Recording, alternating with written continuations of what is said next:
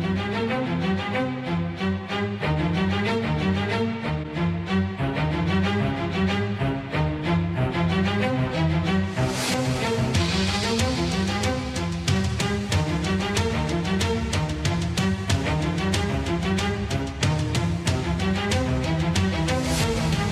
השעה הבינלאומית מהדורת יום ראשון והיום בעולם. נשיא ארצות הברית דונלד טראמפ ממשיך להשתמש בנשק הציוצים נגד הטילים הבליסטיים של איראן.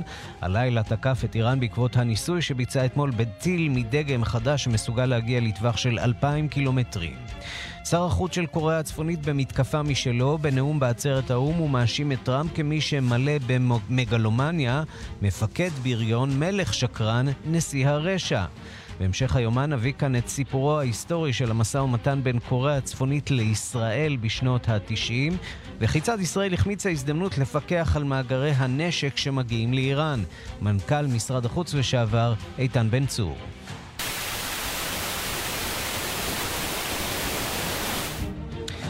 כן, זה לא מה שרצינו uh, לשמוע, זה יהיה בהמשך היומן. ועוד ביומן, בגרמניה היום בחירות כלליות, אנגלה מרקל תישאר הקנצלרית, אבל אפשר שהימין הקיצוני ייכנס לפרלמנט.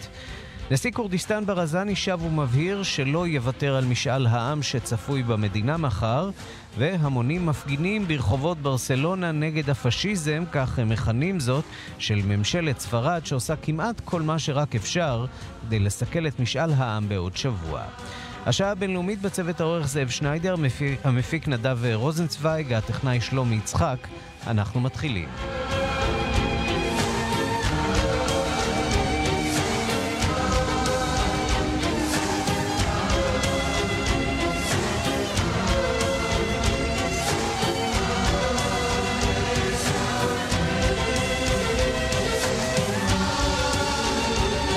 פותחים במשאל העם בגרמניה, הבוקר נפתחו שם קלפיות. אנחנו אומרים שלום לכתבתנו בברלין, אנטוניה ימין. שלום, ערן. את משוטטת ודאי בין הקלפיות היום, משוחחת עם אה, אנשים. אפילו הצבעתי. אפילו הצבעת, אה, אזרחית גרמניה וישראלית. אני לא אשאל אותך אה, למי הצבעת, בכל זאת מדובר בעניין פרטי וחשאי, אבל מה אומר העם הגרמני? אז באמת הבוקר נפתחו הקלפיות בשעה שמונה ברחבי גרמניה, ובאמת לאורך היום יממשו אה, בתקווה אה, כל 61 מיליון וחצי אה, הגרמנים בעלי זכות ההצבעה את זכותם הדמוקרטית. אה, התוצאה, ערן, צפויה. אה, אומנם צריך להיזהר עם זה, כי ראינו כבר בשנה האחרונה שסקרים לא באמת מנבאים תוצאות, אבל בגרמניה אני חושבת שאפשר אה, להגיד בביטחון זהיר כלשהו, שבאמת אה, כל הסקרים אה, מנבאים שהקנצלרית הבאה של גרמניה תהיה בפעם הרביעית. הרביעית ברציפות אנגלה מרקל. אה, סליחה, הסקרים מדברים בעצם על 34 עד 36 אחוזים מן הקולות שיגיעו אליה, בעוד יריבה, מרטין שולץ ממפלגת ה-SPD, אה, משתרך מאחורה עם 21 אחוזים בלבד. צריך לומר אבל ערן, אותם סקרים שמנבאים למרקל את הניצחון, גם חוזים ניצחון אה, קטן אמנם, אבל mm-hmm. משמעותי למפלגת הימין הקיצוני AfD.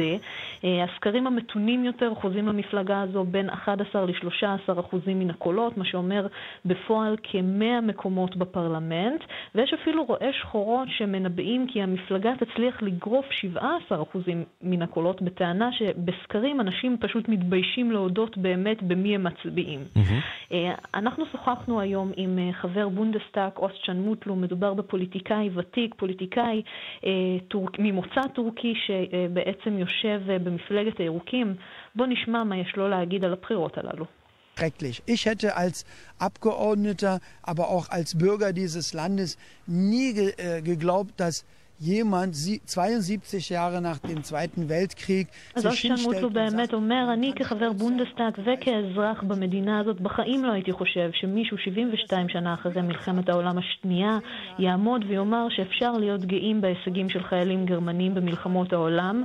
אם מישהו היה אומר את זה לפני עשר שנים הוא היה מת מבחינה, מבחינה פוליטית, היום אפשר לבטא דבר כזה באופן גלוי ומדובר בסכנה גדולה למדינה שלנו.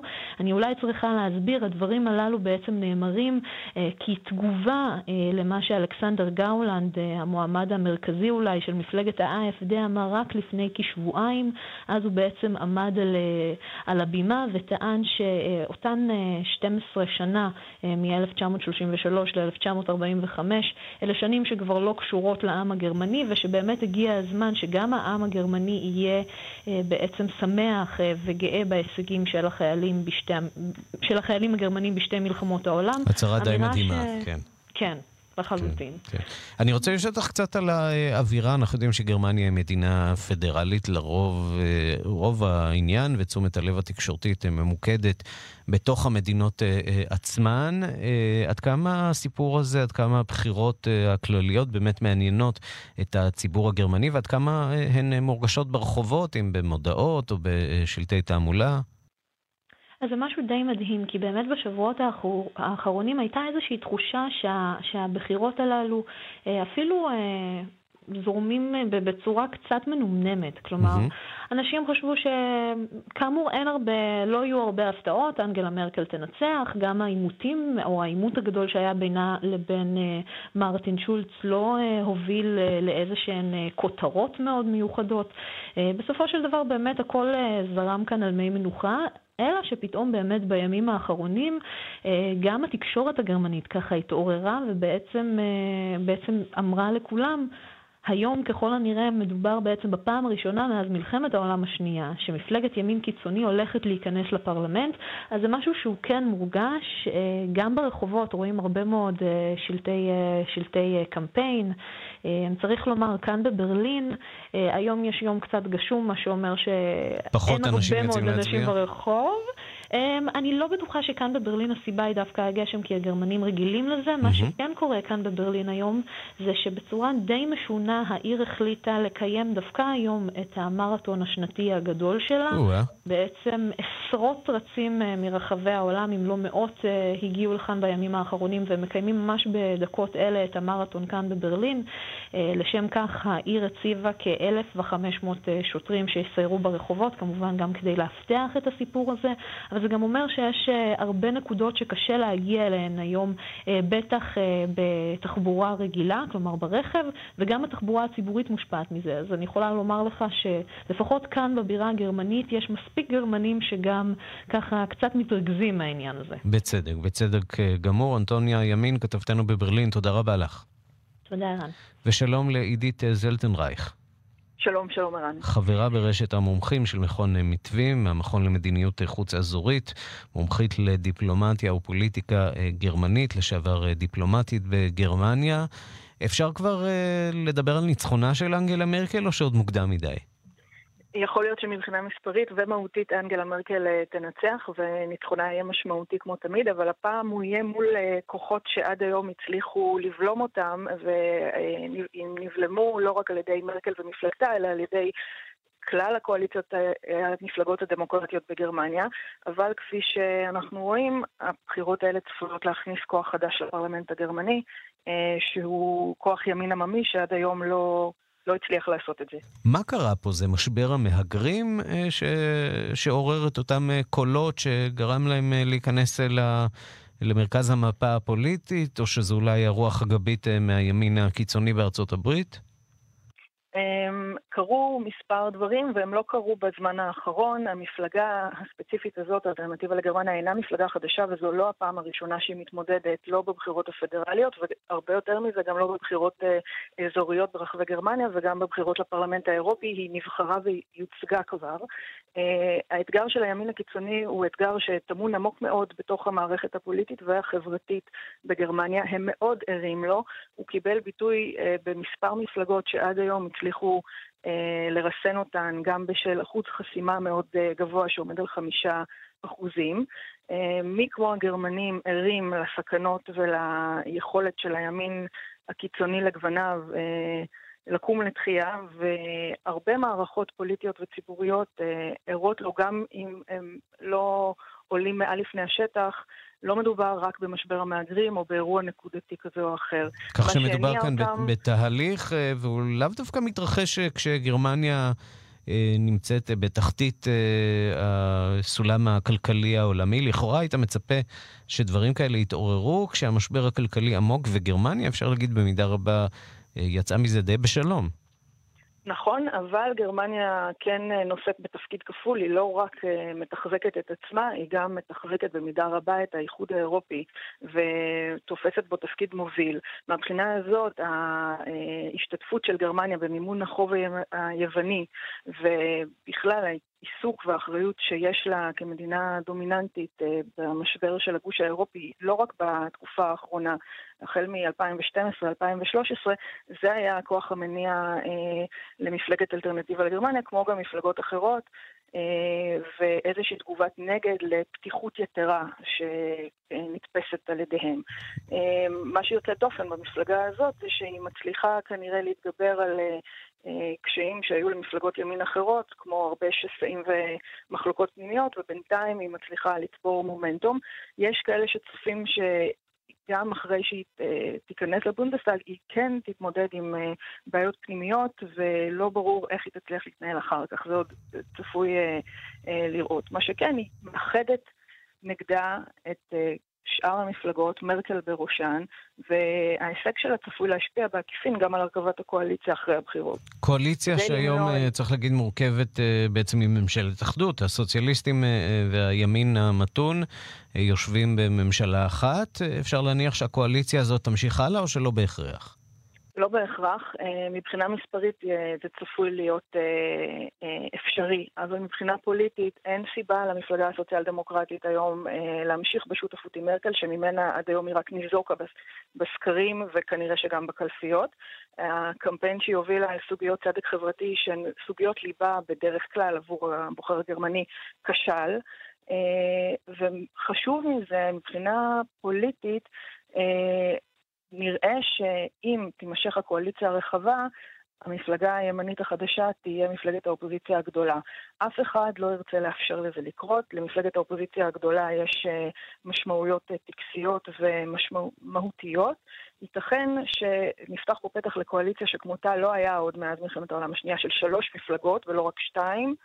אה, וקואליציה כזאת תשלח את הסוציאל דמוקרטים לאופוזיציה ותאפשר להם בכך להיות ראשי האופוזיציה. מילה אולי על אנגלה מרקל, שלכאורה אה, היא כמעט אנטי גיבורה בטיפוס. אה, אין לה גינונים של מנהיגה, אה, ודאי אם נשווה אותה למנהיגים אחרים ביבשת ומעבר. יש בה כנראה משהו יציב שגרמניה אוהבת, נכון? בהחלט, היא במידה רבה מגלמת בדמותה את כל הלקחים שגרמניה הפיקה כלפי פנים ממלחמת העולם. אם אה, הגרמנים זוכרים באינסטינקט, לא רק אה, מבחינה אקדמית, את זה ששילוב של אה, אבטלה ומנהיגות כריזמטית הביא את הנאציזם לשלטון. אה, אנגלה מרקל מגלמת את ההיפוך המוחלט, חוסר הכריזמה לצורך העניין היא הכריזמה שלה, האחריות והיציבות שלה היא המסר, והיא באמת טורחת אה, לשמור על אחוזי אבטלה נמוכים מאוד ש... רשמו לאחרונה שיא של 4.5% בלבד. אה, מעבר לזה, היא מבחינה טכנית ופנימית מבטאת ערכים של המערב, אבל היא כידוע גדלה והתחנכה במזרח, היא במידה רבה מהווה את האיחוד המזרח והמערב אה, אה, בגרמניה. וכן, תחת החוסר כריזמה לכאורה שלה, היא מנהלת אה, מדיניות חכמה גם כלפי פנים וגם כלפי חוץ, שעד היום נמשכת 12 שנים, יותר ממאה ראשי ממשלות ברחבי האיחוד האירופי התחלפו כבר בזמן שהיא נשארת כמנהיגה שנבחרת בצורה דמוקרטית. אז רשמו לפניכם, חוסר כריזמה היא-היא הכריזמה החדשה.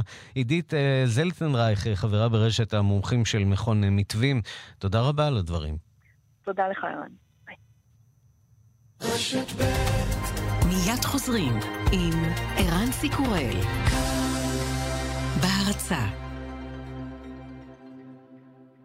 גולד פור קאש, קנייה של זהב וכלי כסף. שלום, כאן עזריאל. זקוקים למזומנים מיד?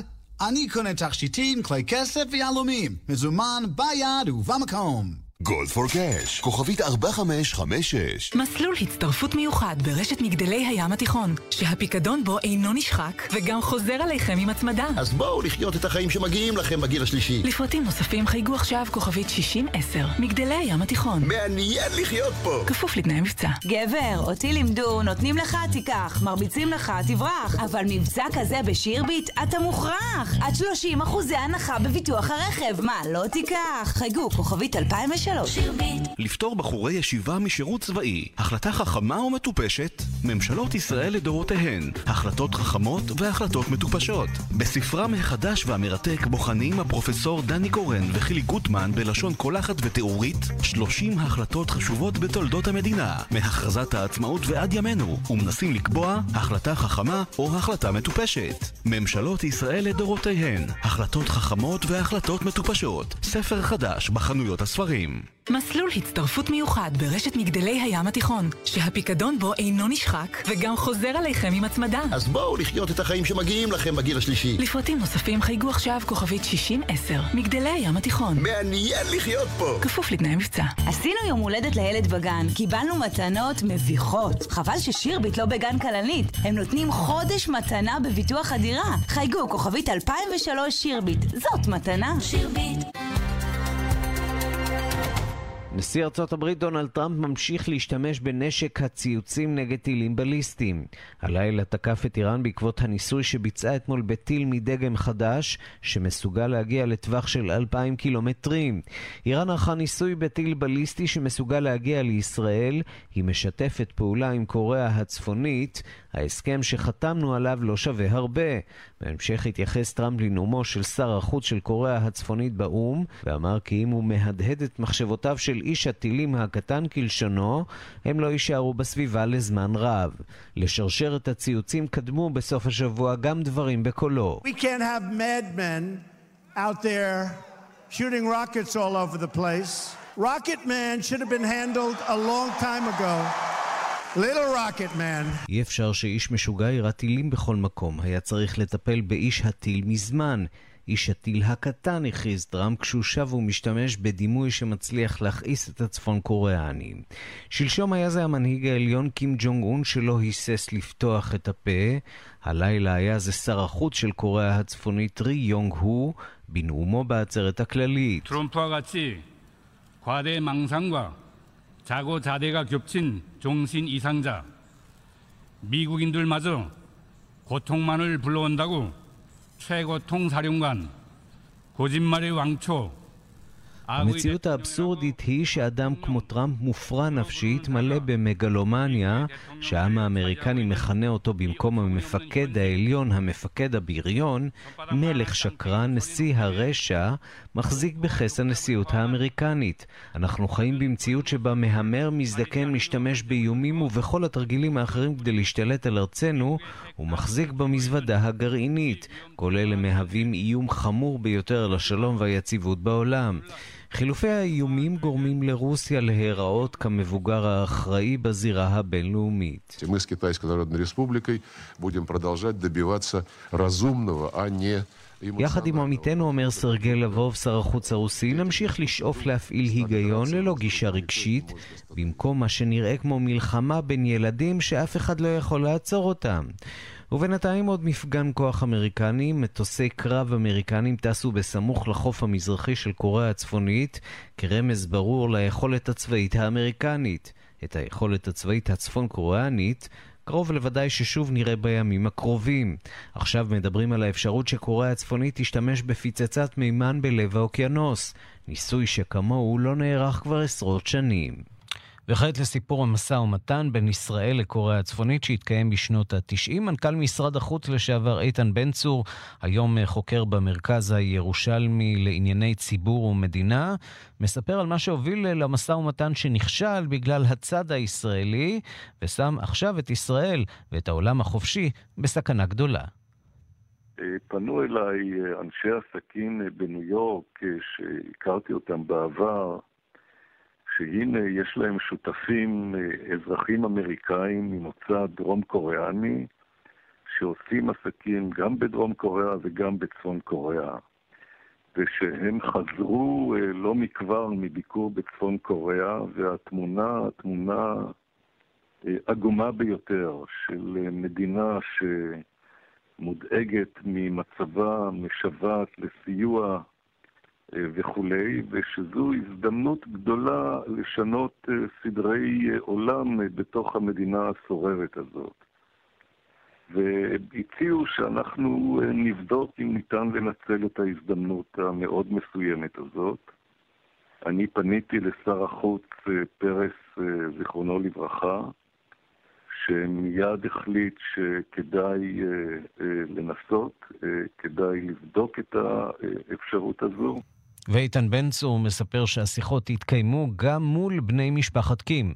התקבלנו על ידי הדרג הבכיר ביותר אה, הפעיל, כיוון שהמנהיג המכונן כבר אה, שכב על ארן דווי. וזה היה גם חלק מהאימפקט אה, על המצב הכללי. הייתה תחושה שהם עובדי עצות, שהכל עומד להתמוטט, הכלכלה במצב רעוע מאין כמוהו. הרעב מכה, המדינה מבודדת, חסרת מוצא, חסר, נטולת כל עתיד, שיורשו, הבן נחשב לנער שעשועים, שכל היום אה, עסוק בצפייה בסרטים הוליוודיים. התחושה הייתה שהוא לא יהיה מסוגל אה, להחזיק ברסן השלטון. שהעניין מתקרב מהר מאוד להתפרקות. כל מיני גורמים בממשל הצפון קוריאני גם חששו לגורלם האישי, ליום סגריר, לכלכלה המתמוטטת. הייתה איזו מין שעת רצון אה, שצריך לעשות משהו כדי להיחלץ מן המיצר. וככה זה התגלגל, והבקשה הראשונה שלהם הייתה אם אפשר לגייס השקעות למכרה אה, זהב בדרום קוריאה שהופצץ בזמן מלחמת קוריאה על ידי אה, חיל האוויר האמריקאי, על ידי האו"ם, ובאנו מלכתחילה עם גיאולוגים שטסנו למקום על ידי ההליקופטר של, ה... של אה, קים איל סונג, של, ה... של המייסד, של הנשיא המייסד, ושהינו שם אה, יום שלם והגיאולוגים אה, בדקו את המקום, ואז חזרנו לפיונג יאנג להמשך השיחות. איתן בן צור אה, מגדיר את כישלון המשא ומתן פרק מרשים במצעד האיוולת. העולם, הוא אומר, היה יכול להיראות אחרת לולא ראש הממשלה רבין עצר אותו. בהמשך השיחות, אז לאט לאט זה התגלגל על, בשני מסלולים מקבילים. שבסופו של דבר כן נפגשו. אה, הם אה, ביקשו לדון בעיקר ואולי אך ורק בנושא הכלכלי, בגיוס משאבים, בסיוע, בחילוץ, בחילוצם ממצוקתם הכלכלית הנוראית. ואנחנו כמובן אה, מהרגע הראשון אמרנו שאנחנו לא נירתם לעניין אם לא יהיו אה, קשרי גומלין או יחסי גומלין בין התשומות שלנו לבין ההימנעות הצפון קוריאנית מאספקת אה, טילים וחומרי אה, ונשק אחר למזרח התיכון, ולאט לאט הם הבינו שאנחנו לא סוטים מן העמדה הזו, והדיאלוג התנהל בשני המסלולים האלה, והיו בו אה, הבטחות מרחיקות לכת מצד הצפון קוריאנים אה, בנושא הזה. אה, כמובן שבמבט לאחור, בגלל ההחמצה הגדולה ובגלל שיבושי הדרך, ההזדמנות העצומה הזאת לא נוצלה. ובפרספקטיבה היסטורית אה, ועל רקע המאורעות האחרונים, אפשר לומר שההחמצה הזאת גרמה נזק לא רק למדינת ישראל, למזרח התיכון, אלא בעצם לארצות הברית ולעולם המערבי כולו. ובין ההצעות אה, שהוצאו לישראל באותו משא ומתן, מספר אה, בן צור, היה פיקוח ישיר ומלא של ישראל על הנשק שיוצא אה, מקוריאה הצפונית לאיראן, בנמלים של קוריאה הצפונית, וזה למרבה הצער לא הבשיל. והנה רעיון נוסף שקיימנו בנושא הזה לפני שעה קלה. שלום לאבי סיטון. שלום רב. מי שהיה שגריר ישראל בדנמרק, דיפלומט אה, ותיק ומוערך אה, בשירות החוץ הישראלי. אתה היית שותף לאותו אה, משא ומתן בין ישראל לקוריאה הצפונית בשנות ה-90. איפה היה שם הכשל להערכתך? הכשל להערכתי היה בעמדתו של ראש הממשלה אז, רבין, שהייתה לו עמדה שלילית כלפי עובדי משרד החוץ באופן כללי, והוא אמר שהוא לא מתעסק עם השוויונות של אנשי משרד החוץ, לצערי. תאר לנו קצת את האינטראקציה עם הצפון קוריאנים שהחלה בעקבות אה, אה, בעצם אה, תיאום של גורם עסקי, נכון? כן, זה התחיל אה, דרך אה, מעורבות של אה, מי שהיה אז מנכ"ל משרד החוץ, איתן בן צור, עם קרוב משפחה שלו בארצות הברית, ואז אנחנו נסענו לשם אחרי ש... התייעצנו עם האמריקאים ב State Department, והגענו לשם ומצאנו אה, נכונות אה, מלאה ל... הייתי אומר אפילו מעין אה, שינוי כיוון של הצפון קוריאנים, שהתחייבו לא לספק נשק למדינות ערב. עד כדי כך הם רצו להגיע להסכם שהם הסכימו שאנחנו נציב בנמלי הים והאוויר שלהם פקחים כדי לוודא שנשק אה, לא יוצא משם. מול מי בעצם אה, קיימתם את המשא ומתן? באיזה דרג? אה, זה היה בדרג גבוה מאוד בצפון קוריאה עצמה, של שר החוץ. שר החוץ, עד כדי כך. כן, כן. הייתה אז תקופה קשה מאוד בקוריאה הצפונית, רעב גדול, ואולי הייתה כאן הזדמנות. בוודאי שהייתה כאן הזדמנות. ההזדמנות גם נבעה מכך שהייתה שם אה, אה, בתו של אה, קים אל צונג, היא חונכה במערב, והיא הבינה היטב את מה שקורה, ולכן היא זאת שדחפה כדי להגיע לסיכום חיובי שהיה משנה תמונה מלאה. מה עלה בגורלה של אותה דודה? אין לי, אין לי מושג, אתה יודע כבר, לא, לא הייתי שם עוד. אז הכשל, אתה אומר, היה אה, בראש ובראשונה בצד שלנו. אה, מה חשבו האמריקנים על כל הסיפור הזה? תראה, אנחנו, כמו שאמרתי לך, היינו ב State Department והתייעצנו, והם אה, לא, לא התנגדו, הם לא התנגדו לזה, בכלל לא. פה היה... הייתה התנגדות, אני חושב, גם פנימית של, ה... של המוסד, ששם רגל לנושא הזה. מה רצו הצפון קוריאנים מאיתנו בתמורה? הצפון קוריאנים רצו שאנחנו אה, נשדך אותם לאמריקאים, שאנחנו נעזור להם אה, לפתוח יחסים אה, טובים עם ארצות הברית. זה היה הדבר היחיד שהם רצו. בדיעבד, כשאתה מסתכל על זה, אה, הפסד גדול. הפסד גדול מאוד, לא, לא רק גדול, הפסד גדול מאוד. אפשר היה למנוע. אני אגיד לך שאני חושב על זה במשך שנים, וזה מטריד את מנוחתי, אני אומר לך את האמת לאמיתה. תגיד, משהו מזה הפיך? אפשר אולי בצורה כזאת או אחרת לנסות... אה... תראה, אין לי מושג מה קורה היום אה, בצפון קוריאה, אבל אני חושב שאם נניח היו מטילים עליי את המשימה, אז הייתי מוצא דרך לברר את זה. גם היום. גם היום. אבי סיטון, הדיפלומט לשעבר, תודה רבה על הדברים. כל טוב.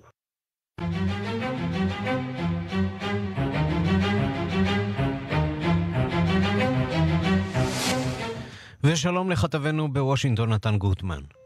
שלום ערן. מחול החרבות אה, נמשך, וזה ממש אה, לא אה, נרגע. שמענו קודם את שר החוץ של קוריאה הצפונית נואם בעצרת הכללית של האו"ם. דונלד טראמפ מצידו מצייץ. אה, לאן עוד אפשר אה, להסלים את זה בלי אה, ממש להשתמש בנשק? זאת בדיוק השאלה. קודם כל, ארה"ב כבר, משתמש, שני הצדדים בעצם משתמשים בנשק, אבל בינתיים רק למטרות ראווה. אנחנו רואים כמובן את השיגורים ואת ירי הטילים של קוריאה הצפונית. ראינו אתמול בלילה את, מת... את המטס הזה של המפציצים הכבדים שארה"ב ביצעה ליד חופי קוריאה הצפונית. כך שיש בהחלט גם אלמנט אה, צבאי לזה. כמה רחוק אפשר ללכת, אה, זו בדיוק השאלה שאנשים אה, רוצים לדעת. האם שני המנהיגים האלה באמת מסוגלים לעשות את ההליכה הזאת עד הקצה? כנדרש במשברים דיפלומטיים כאלה, או שמישהו בטעות עלול לחרוג ולסבך את העולם במלחמה עצומה. מעניין לראות בהקשר הזה שיש אה, סקר של וושינגטון פוסט ABC שמתפרסם הבוקר, שמראה שרוב גדול של האמריקנים לא רוצים לראות מהלומת נגד, אה, של, אה, מהלומת מנע של ארצות הברית נגד קוריאה הצפונית. ואגב, למרות ש-37% תומכים במנהיגותו של הנשיא טראמפ, שיעור הרבה יותר גבוה סומך על המנהיגים הצבאיים ולא הפוליטיים בהקשר הזה. שהם ככל הנראה אלה שמקבלים עכשיו את ההחלטות בוושינגטון. הם מקבלים את ההחלטות, הם אלה שמזהירים, אה, הם אלה גם אה, ביניהם גם כאלה שהם אמרו למשל לדונלד טראמפ שלא להיגרר לקרב הזה של אה, כינויים מעליבים כלפי קים ג'ונג און, כל הרוקטמן הזה ששמענו בימים האחרונים. אבל הנשיא טראמפ לא תמיד מקשיב להם, כפי שראינו בנאום שלו באו"ם ואחר כך בציוצים שלהם. הממסד הביטחוני האמריקני מאמין שלמרות שאפשר ללחוץ על קוריאה הצפונית ולמרות שצריך אה, אה, להשתמש בנכסים הצבאיים כדי לאיים, אה, שאין מקום למלחמה, שהמחיר של פעולה צבאית יהיה כבד מדי. ועכשיו הנשיא טראמפ מנסה לקשור בין שאלת עתיד, הסכם הגרעין עם איראן, לעניין קוריאה הצפונית. עד כמה זה מצליח? אה, טוב, אנחנו ראינו את זה אה, בציוץ שלו אתמול אה, בלילה, כאשר הוא הגיב לראשונה לניסוי הבליסטי של הטיל האיראני, הוא אמר שהוא, שאיראן רק כרגע עשתה ניסוי של טיל שיכול להגיע לישראל, ואז הוא אומר, הם עובדים יחד עם קוריאה הצפונית, וזה מראה שההסכם הגרעיני הזה לא שווה הרבה. יש כאן שתי שאלות שעולות מהציוץ, האחד הזה של דונלד טראמפ, אחד, מהן העדויות לכך שאיראן אה, פועלת בשיתוף פעולה עם קוריאה הצפונית? בסופו של דבר דונלד טראמפ אה, אה, רואה את כל המודיעין, גם המסווג ביותר, ואמור לדעת. ועד כמה יש שיתוף פעולה כזה, ייתכן שהוא יודע יותר... זה לא נשמע לגמרי מופרך, צריך להגיד, בעיקר בהתחשב כן, בדיווחים כן. בכלי תקשורת ברחבי העולם, גם על ההפצצה נכון. בסוריה בשעתו, שוב על פי דיווחים זרים, כך שבהחלט זה נשמע סביר. בהחלט. החלק השני הוא הניסיון הזה של דונלד טראמפ לקשור בין uh, ההסכם הגרעיני עם איראן לבין שאלת ניסויי הטילים. זה משהו שמתנגדי ההסכם עושים לא פעם, וגם טראמפ עצמו, אה, וכמובן שאנחנו רואים אה, אה, לחץ נגדי מצד אלה שתומכים בהסכם הגרעיני, שמזכירים שהסכם גרעיני זה דבר אחד, ניסויים בליסטיים זה דבר אחר, ואין שום קשר בין השניים. לסיום, סיפור ספורטיבי אחד, גם הוא קשור בדונלד טראמפ, חזית חדשה ישנה, הפעם מול שחקני הפוטבול והכדורסל המקצועי בארצות הברית. כן, חזית הרבה יותר פוליטית מאשר ספורטיבית. הנשיא דונלד טראמפ מגביר את, ה, את המתקפה שלו נגד אה, שחקני ה-NFL, אה, ליגת הפוטבול, ואחר כך גם אה, ה-NBA, ליגת הכדורסל. זה מתחיל מאוד בקצרה בשחקן קולין קפרניק, שהחל למחות על היחס לשחורים בארצות הברית בכך שהוא לא עמד בשירת ההמנון. למעשה הוא קרא ברך במקום זה כדי למשוך תשומת לב לבעיה. אה, הנשיא לא אהב את זה, גם לא תומכיו. בעצרת בחירות ביום שישי אה, הוא קרא ל-NFL לסלק את ה-son of a bitches האלה, כדבריו, אה, מה, מהמשחקים. זה נמשך בסדרה של ציוצים, אחר כך הוא נכנס לריב פומבי עם סטף קרי, כוכב הכדורסל, שאמר שהוא לא יבוא ל-NBA, לבית הלבן, כי מדי שנה הנבחרת האלופה זוכה להזמנה לבית הלבן. אה, אה, קרי וקבוצתו הודיעו שהם בכלל לא מעוניינים לבוא, והקרב הזה נמשך, והבוקר דונלד טראמפ בעצם רומז על כך שהוא יקרא לחרם צופים על ה-NFL בגלל אה, התנהגותם, בגלל שהם לא מספיק פטריוטים לדבריו. וזה מעניין כי דונלד טראמפ נכנס כאן אולי לאחד הקרבות העמוקים ביותר שלו עם התרבות האמריקנית, מעבר לגורמים פוליטיים, אמ, וזה יהיה מאוד מעניין לראות היכן נופל הציבור האמריקני בעניין הזה, כי אין כאן חיתוך ישיר בין, אה, אה, או אין כאן אה, חפיפה בהכרח בין תומכי טראמפ לאוהדי הפוטבול והכדורסל, ומאוד מעניין לראות איך הוא יצא מהמאבק הזה. נתן גוטמן, כתבנו בוושינגטון, תודה. תודה, ערן. ושלום לפרופסור אבי בן צבי. שלום וברכה גם לך, ערן. ראש התוכנית למשא ומתן ודיפלומטיה באוניברסיטת חיפה, מומחה לארצות הברית. נתחיל אולי באמת מהפוטבול. היה ודונלד טראמפ יקרא לצופים אה, לא לצפות במשחקי כדורסל, אה, לא אה, לצפות במשחקי פוטבול. עד כמה באמת יש לו השפעה, עד כמה הוא יכול אה, באמת לגרום לצופים אה, לא לצפות או לא אה, לצרוך את הספורט שהם כל כך אוהבים? אני מעריך שההשפעה תהיה מזערית לחלוטין, כי מדובר באתוס אמריקני, מדובר בסמל אמריקני, אבל אולי גם כאן יש איזה רציונל מאחורי הלשון הבוטה והמתלהמת, משום שלפי הרייטינג, נתוני הרייטינג האחרונים, מתברר שלראשונה מזה שנות דור, יש ירידה באחוז הצפייה במשחקי הפוטבול, mm-hmm. שזה בעצם לב-ליבו, תמצית מזוקקת של הספורט, ובאמת, הייתי אומר, גם הנרטיב האמריקני. ואולי כאן יש לו איזה חלון של הזדמנות לטראמפ אה, לצאת, לצאת חוצץ, או לתת, לצאת למתקפה כנגד ענף שהוא היה מקודש. אבל לא עוד. ומבחינה זאת... זה מעניין מה שאתה מתאר, אגב. התופעה הזאת, אה, יש איזשהו הסבר למה זה מתרחש? למה פחות ופחות אה, אמריקנים צופים אה, בשידורים חיים של משחקים?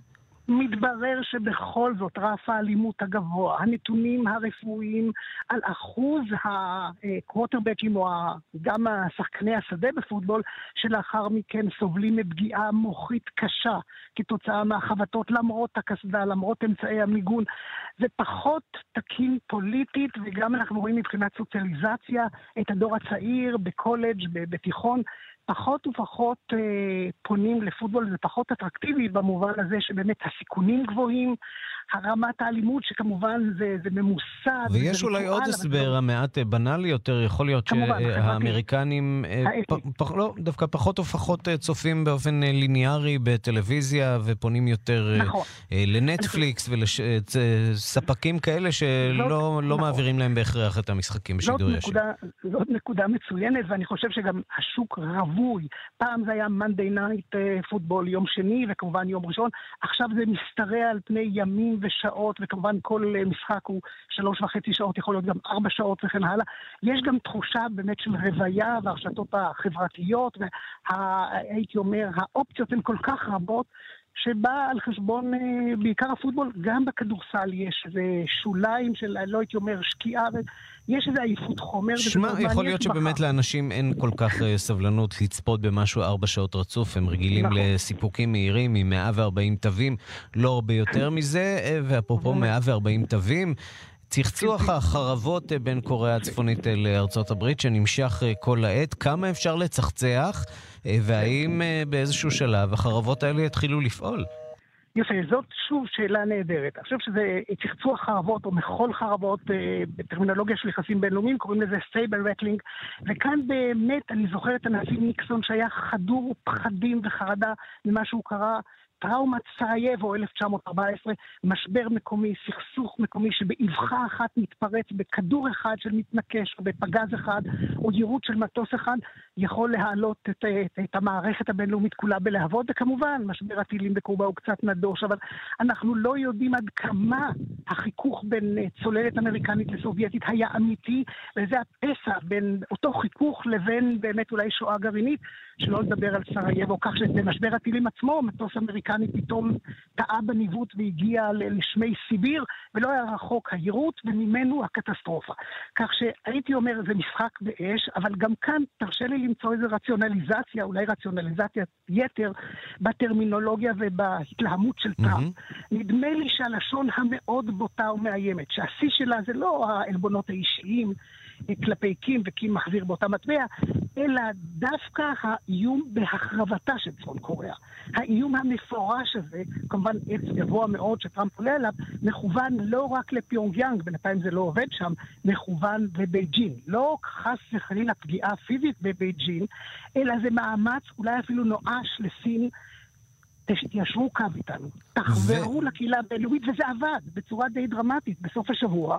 כשאנחנו שומעים שסין, כי סין לא מעוניינת בהתלקחות או ביציבות אזורית שהיא תפגע עמוקות באינטרסים הכלכליים שלה והפוליטיים שלה, הגיאו-אסטרטגיים, והיא חוברת למשטר הסנקציות. Mm-hmm. יש אמברגו, וזה די דרמטי.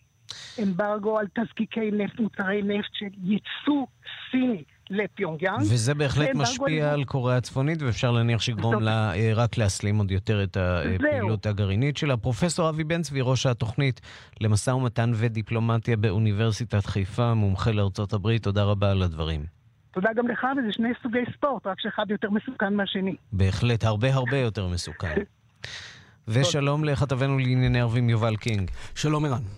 אז אנחנו שומעים אה, שהאיומים על אה, קוריאה הצפונית אה, מלחיצים גם את סין, אבל אפשר להניח שגם את איראן. איראן לא רק שהיא עוקבת אחרי העימות הזה, היא תורמת את תרומתה לשלום וליציבות בעולם, כשהיא משגרת אתמול טיל.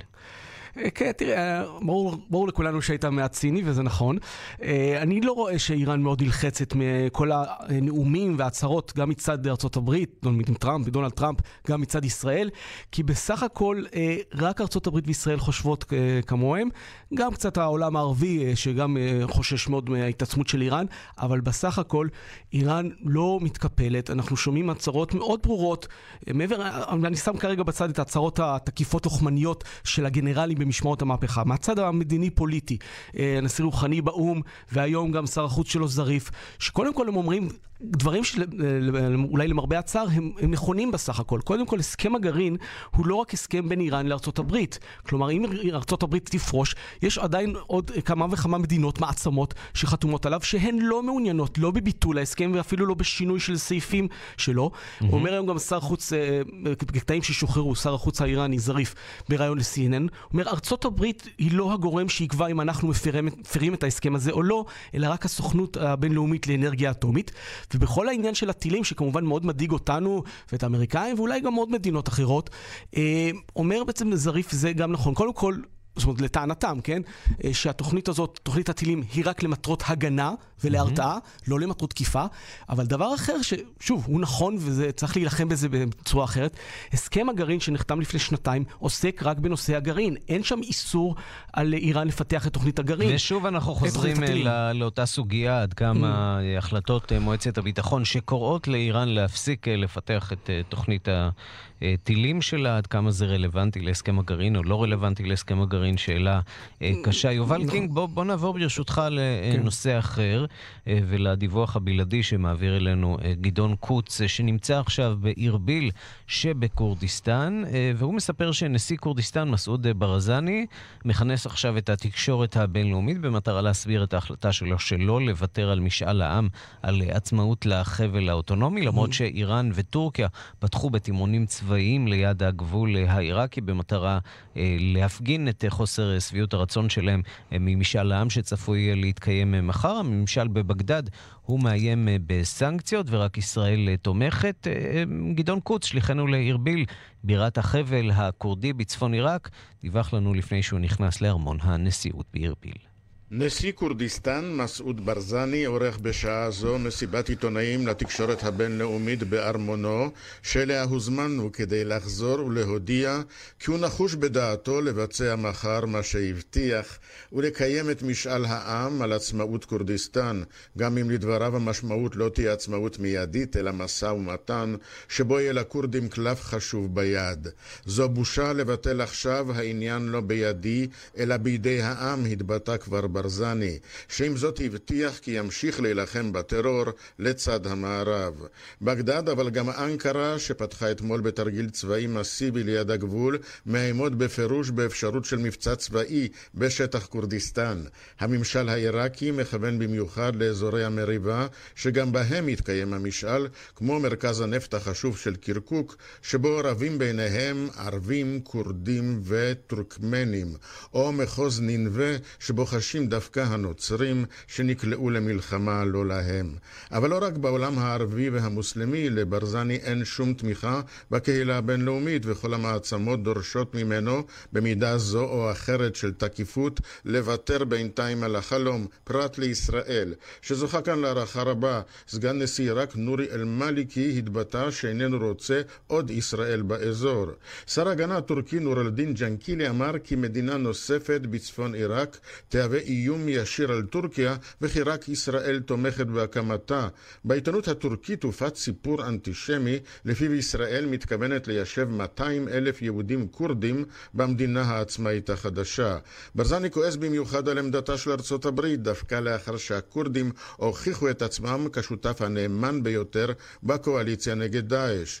כשהקהל עזב שלשום את האיצטדיון בתום עצרת התמיכה האחרונה בקמפיין, נראתה בתוכו גם מכונית עטופת דגל ישראל שזכתה למחיאות כפיים. בניגוד לבחירות בעיראק, משאל העם לא ייערך תחת משטר עוצר, אבל כוחות צבא ומשטרה הוצבו בנקודות מפתח בעיר המקושטת בדגלי כורדיסטן, תמונות נסיעה ותזכורת ללכת להצביע מחר. כאן גדעון קוץ, ארביל. כן, דיווחו של גדעון קוץ מארביל שבעיראק. אנחנו שבים אליך, כתבנו לענייני ערבים יובל קינג. כן. זה באמת הולך לקרות. תשמע, זה מדהים, זה לא פחות ממדהים. כל העולם לחץ עליהם, כל מי שיש לו אינטרס באזור, כולל ארצות הברית, בדרגים הגבוהים ביותר. שר החוץ האמריקני טילרסון דיבר כמה וכמה פעמים עם מסעוד ברזני, ביקש, התחנן, דרש ממנו, לפחות תדחו את משאל העם הזה.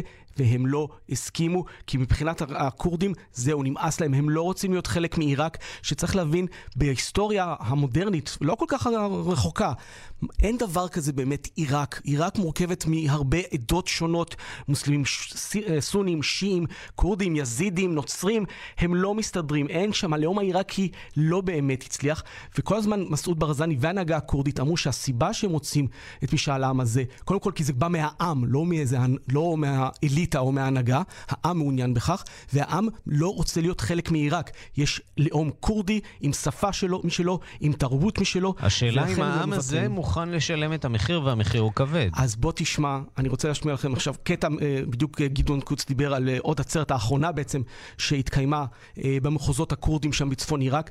בוא תשמע את הקולות ואת מסעוד ברזני, אנחנו נתרגם, תבין שההתלהבות בשיאה והם מוכנים לשלם את המחיר, שיכול להיות כבד, הם הולכים על משאל העם הזה, יהיה מחר בבוקר, משהו באמת היסטורי, הנה תשמע את הקולות.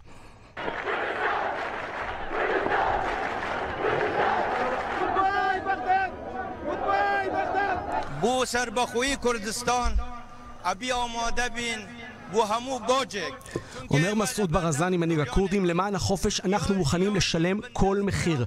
אנחנו נמצאים כעת בצומת דרכים, או שנבחר בעצמאות, או שנבחר בשעבוד ובדיכוי. יובל קינג, כתבנו לענייני ערבים, תודה רבה על הדברים. תודה לכם. ואנחנו אומרים אה, שלום להנריקה צימרמן, עיתונאי ומרצה, מומחה לספרד, שלום לך. שלום, צהריים טובים. איתך אנחנו רוצים לדבר על משאל עם אחר לחלוטין, אבל אה, גם הוא מעורר הרבה מאוד מחלוקת, משאל העם בקטלוניה שצפוי בשבוע הבא, וזה מתחיל להיראות יותר ויותר גרוע. אה, אנחנו שומעים גם על מעצרים שהיו בסוף השבוע בקטלוניה, השתלטות על המשטרה. לאן זה הולך מכאן?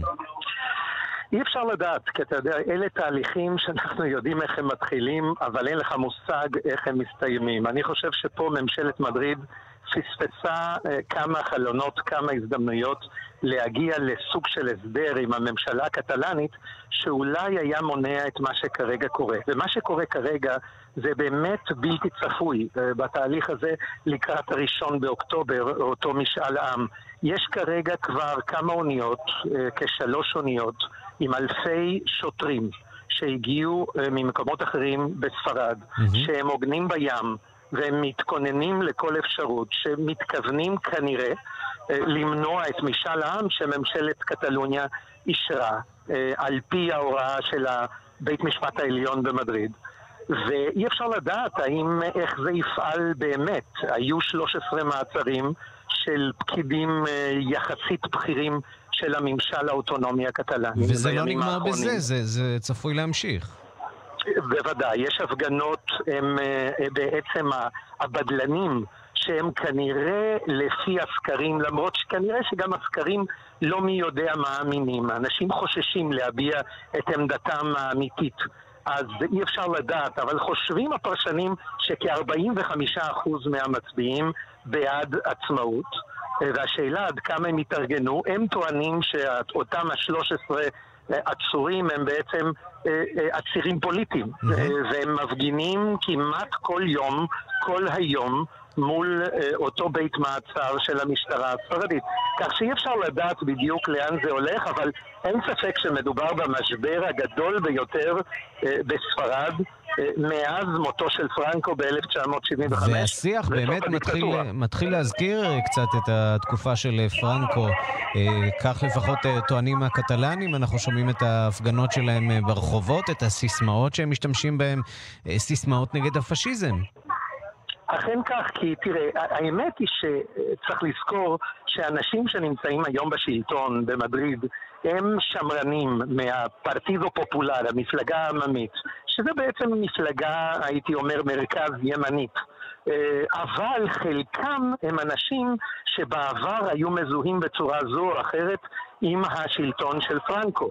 וכך שזה רק הולך ומקצין במובן הזה, ואנשים בקטלוניה מנסים להביא, להחיות חלק מהבדלנים את האווירה שהייתה בשנים הקשות ביותר של פרנקו, ובאווירה שבעצם פרו-רפובליקנית נגד השלטון המלוכני הספרדי של המלך פליפה השישי. אז יש אווירה באמת מאוד מאוד טעונה, ואני חושב שקשה מאוד לנבא לאן זה עוד ילך בימים הקרובים לקראת הראשון באוקטובר. הנריקה צימרמן, העיתונאי, אנחנו כמובן נוסיף ונעקוב. תודה רבה לך על הדברים. תודה לך, ערן.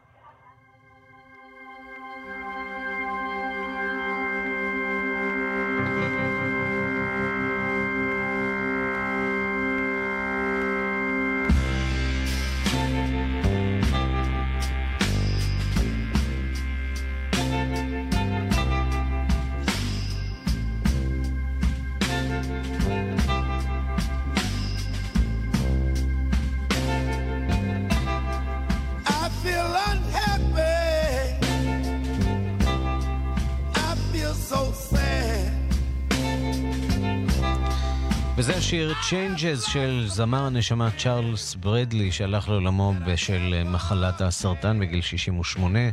ברדלי התפרסם בשנות חייו המאוחרות ובגיל 62 פרסם את האלבום, האלבום הראשון שלו, No Time for Dreaming.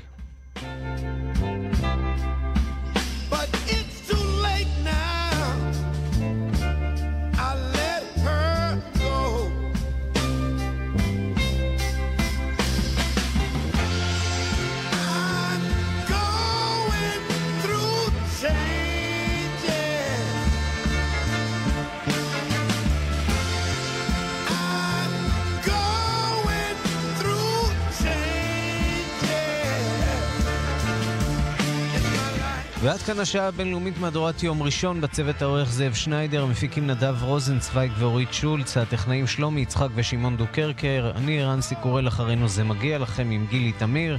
אנחנו ניפגש שוב מחר בשתיים בצהריים בעוד מהדורה של השעה הבינלאומית, ובינתיים שיהיה לכולכם המשך יום נפלא.